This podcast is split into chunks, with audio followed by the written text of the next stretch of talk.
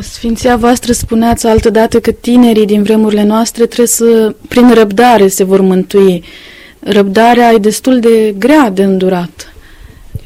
Da, este, este cea mai grea de altfel răbdarea. Prin răbdare a venit, prin cruce.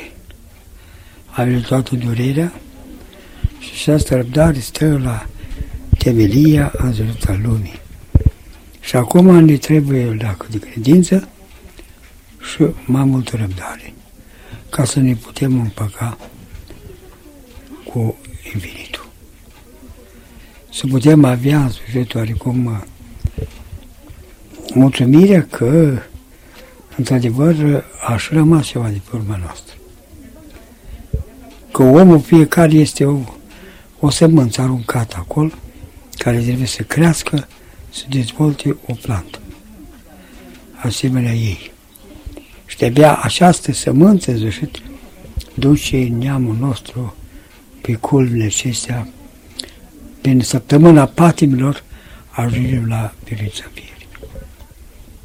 Vorbim mult în, săptăm- în postul Paștelui despre pocăință. Ați zis că pocăința dă nădejde. Ce-i, până la urmă, pocăința? Pocăința este înfrângerea noastră înșine recunoașterea păcatului de noi înșine, părerea de rău și hotărârea de a nu mai greși. Asta este fenomenul la care noi trebuie să, să ținem foarte mult. Ce mai înseamnă săptămâna patimilor? Săptămâna patimilor înseamnă, înseamnă toată însășit forța spirituală a națiilor creștine ortodoxe, a se pune în slujba acestor frumoase liturghii și uh, practici pe care le are în biserica noastră. Vedeți dumneavoastră, urmează acum sărbătorile florilor, urmează săptămâna patimilor, urmează zilele acestea îndoliate, fiecare patim să urmăm calea Mântuitorului deși și începând de luni, săptămâna patimilor, să citesc așa stilfe în biserică, adică tot cele patru evanghelii. Acolo trebuie să fie foarte atent toată lumea, să asculte cuvânt cu cuvânt aplicarea în sfârșit practică a vieții Mântuitorului nostru Iisus Hristos. De aceea și stâlpe ca să ștesc până la până miercuri, pe joi și începe Evangheliile, fiecare creștin se dezators, că cele mai frumoase zile de altfel și fiecare și din noștri nu le cunosc. Se ocupă de lucrurile acestea, de a împodobi sărbătoarea Paștelui cu toate bogățiile acestea, sigur că sunt normale și asta care adubresc pe celelalte spirituale. Și asta pentru că s-a dat prea multă libertate acestui fenomen. Și nu s-a pus accentul pe viața spirituală a lucrurilor. Și noi, biserica și mănăstirile și cam nu, nu am fost de ajuns de atenți să-i ținem treji pe creștini tocmai în momentul cel mai prienici al vieții de mântuire, de pocăință. Dar suntem mulți totuși în biserică. Știm de ce suntem în biserică?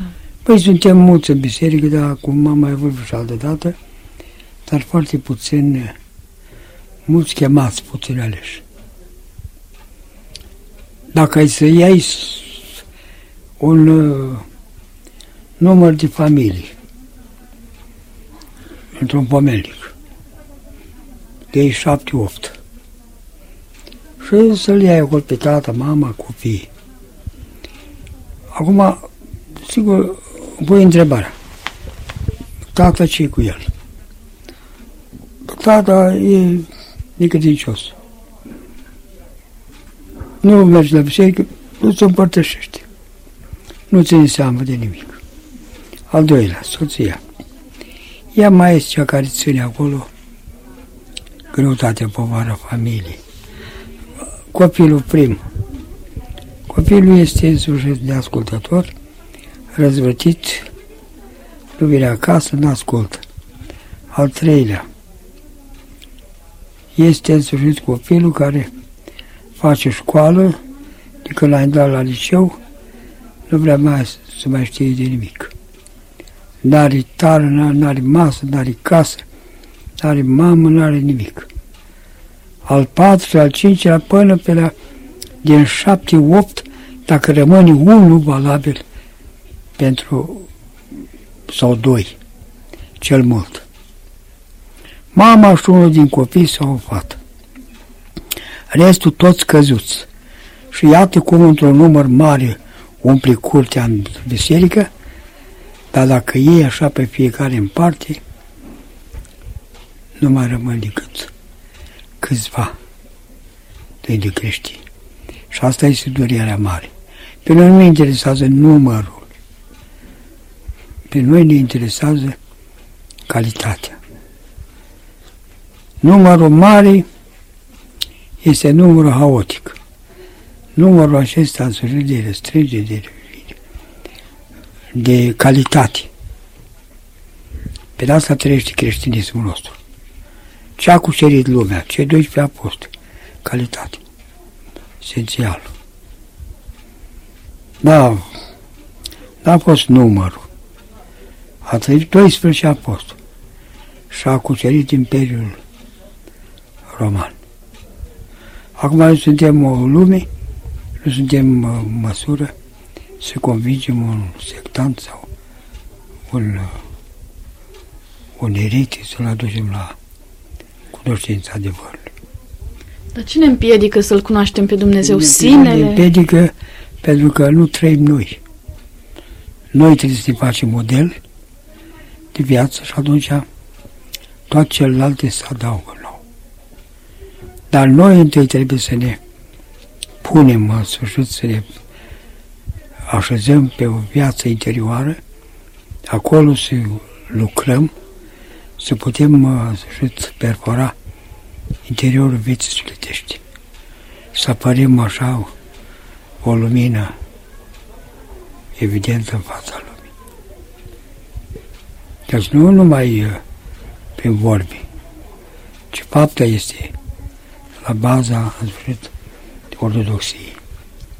Ortodoxia înseamnă bucurie, iată patimile duc la înviere, Apocalipsa la parusie, la a doua venire a Mântuitorului. Ținem cont. Pocăința, noi ținem seama de toate lucrurile acestea pentru că ele sunt uh, legate strâns una de alta.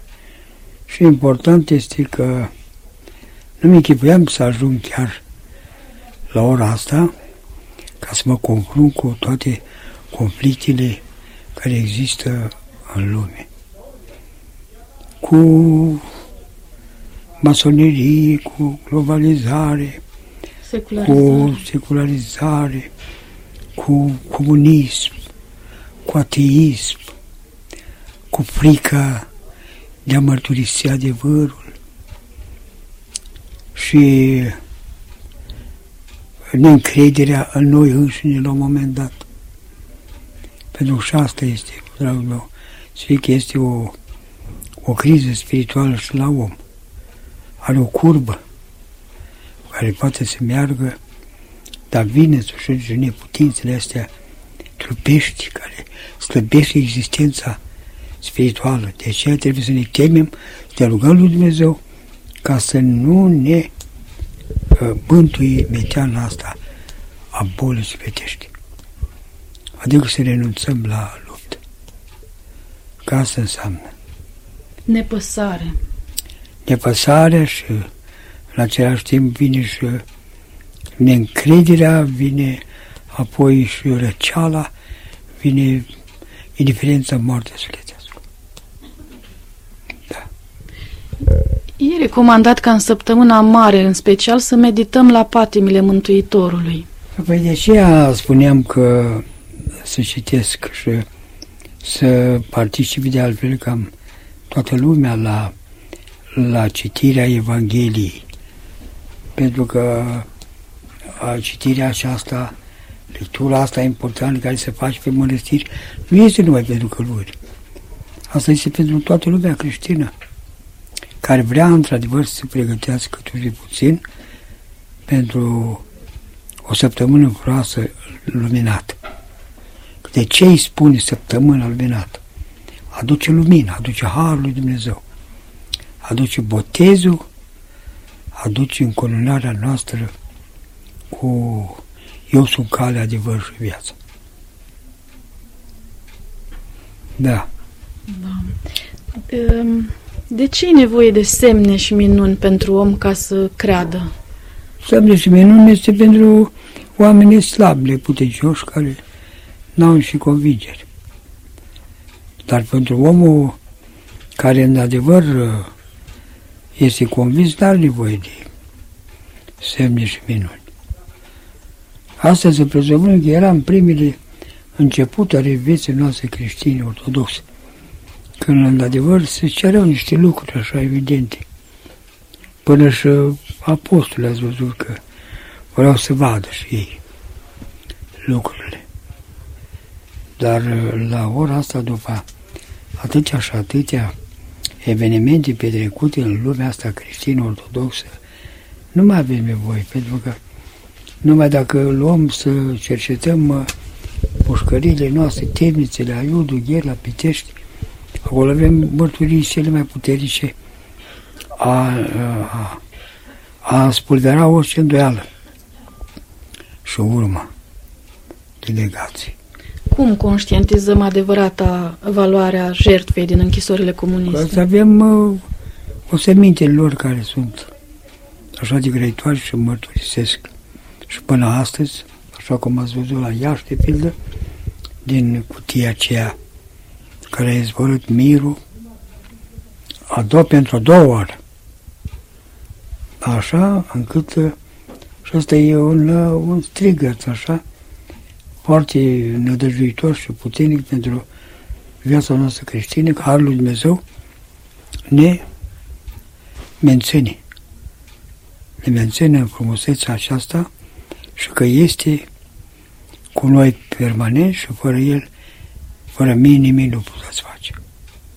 Și te văd aceste mărturii ale rugăciunilor martirilor noștri, care sunt uh, înaintea tronului ceresc, sunt o mărturie aici la noi evidentă că Dumnezeu ne are în uh, obiectivul său de mântuire, dragoste și de uh, iertare. Da. Cum ajungem să ne rugăm uh, așa cum trebuie? Prin perseverență, prin Băi, noi ajungem să ne rugăm, ne rugăm așa cum trebuie, prin o leacă de suferință. Dacă nu treci prin suferință, nu știi să te rogi. Dacă nu treci suferință, nu știi să iubești. Dacă nu știi să iubești, nu vine Harul lui Dumnezeu. Dar noi, românii, întotdeauna am fost uh, legați și Dumnezeu mereu ne-a economisit această stare ca să ne putem în sfârșit așa suferi și putem să-și ne rugăm curat. Că rugăciunea nu este numai o derulare în sfârșit de rândul el, din ceaslova, catis și paraclis. Nu. Este trăire evidentă și participarea ta la ziua aceasta mare a frumuseței din lăuntru omului. Aici este important să putem ca prin această înțelepciune, răbdare și pocăință să putem și ajunge la bucuria unei rugăciuni curate sfinte. Da. Um, E o criză în același timp de duhovnici, vor veni duhovnici buni, adevărați și în viitorul apropiat? Am putea spune că există că această criză de altfel o apărut încă în 1948-50, de când comunismul a introdus în sfârșit uh, regulamentele acestea în biserică. A venit cu desfințarea monahismului, a venit în sfârșit cu secularizarea asta a mănăstirilor și în același timp total, uh, total, total lipsă de a primi elemente noi. După 48-50, mănăstirile au primit foarte limitat. Primea în sfârșit numai oameni bolnavi, handicapați și toate, toate lucrurile acestea pe care au adus la din ce în ce la sărăceața de duhovnici.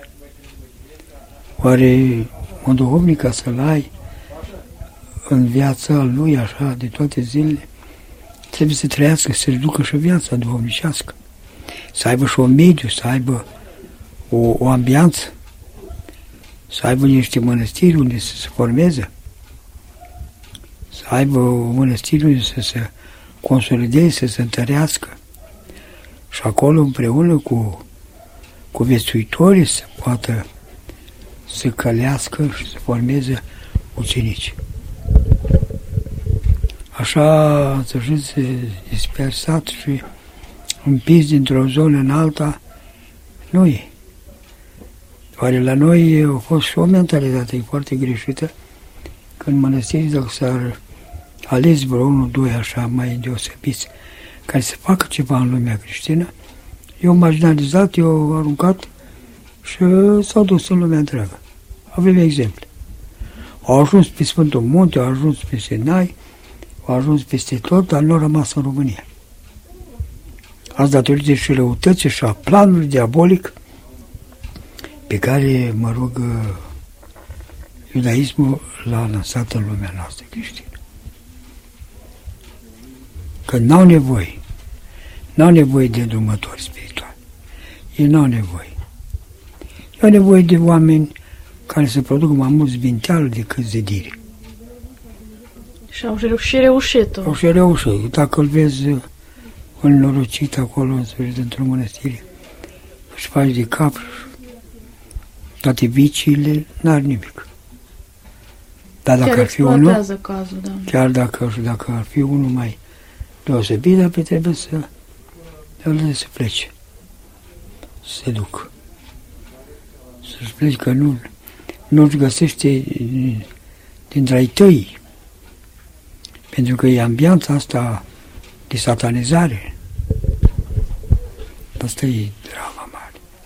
Ați spus de iubire. Ce înseamnă iubire? Vii să dai viața pentru aproape.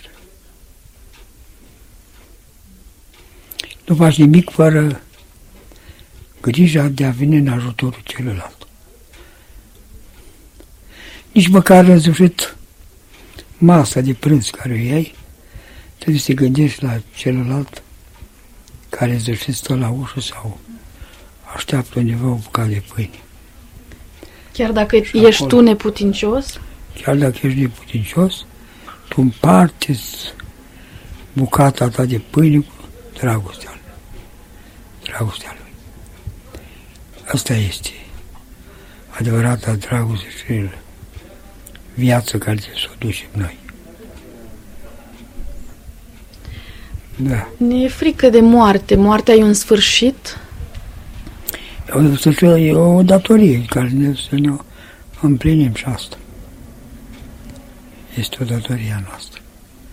Și după cum avem uh, un început, așa la voia lui Dumnezeu, așa avem un sfârșit tot la voia lui Dumnezeu. Trebuie să fie mulțumit și de una și de alta. Ce înseamnă de câte ori ai căzut să te ridici? De câte ori ai căzut, scoală-te. Ai păcătuit, du-te și spovedește. Te dezleagă popa, te dezleagă duhovnicul și mergi departe. Ferească Dumnezeu, ai căzut iarăși. Ori de câte ori ai căzut, scoalte și sluga revii la stăpân. Și te va ierta Te va ierta. cu convingerea că te va ierta. Că Dumnezeu, înainte chiar de a, de a te pleca și a spune, Dumnezeu te-a iertat. Asta e bunătatea lui Dumnezeu.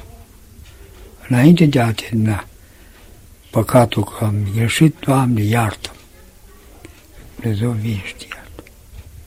Acum trebuie să ne ducem cu așa, cu convingerea asta că trebuie să tot cădem, să tot ducem. Cădem în partea extrema cealaltă a bunătății lui Dumnezeu și acolo. Păcat împotriva Duhului Sfânt. Că nu se va ierta în viață. Da. Mi-a spus cineva, dacă vorbești cu Părintele Iustin, întreabă lucruri esențiale. Ehm, Ce credeți că ar fi esențial? Care ar fi mesajul pentru oamenii și vremurile pe care le trăim?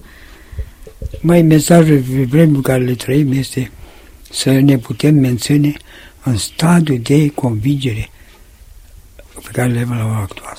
Să nu renunțăm, să nu cedăm, pentru că vin vremuri grele încercări și la presiunile acestea noi să rămânem în integritatea noastră.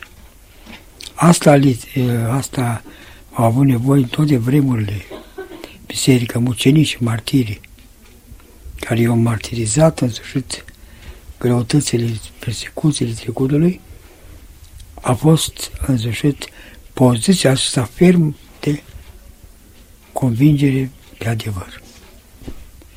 Adică să nu cădem din ceea ce în sfârșit ne-a stabilit uh, învățătura noastră. Nu mai trăim noi, ci Hristos. În mine. Și a spus, Cum dacă spunea trăim, Apostolul Pavel. Dacă trăim mai Domnului, suntem... Dacă trăim mai Domnul suntem, dacă murim mai Domnul suntem, oriunde și oricând. Noi suntem aici, în veci, aceiași. Numai noi, noi să fim pregătiți pentru comoara aceasta mare și camara ta, Mântuitorule, o văd împodobit. Cămara ta, Mântuitorule, care se cântă așa de frumos începe zilele astea. Dar îmbrăcăminte nu am ca să intru în trânsa. Acum cu îmbrăcămintea asta. Dar acum trebuie să ne curăță, să mergem în sfârșit cu brațele părintești deschise, ca în viață călugărească. Brațele părintești deschide-le mie, că și păcate și părdelegi m-a născut.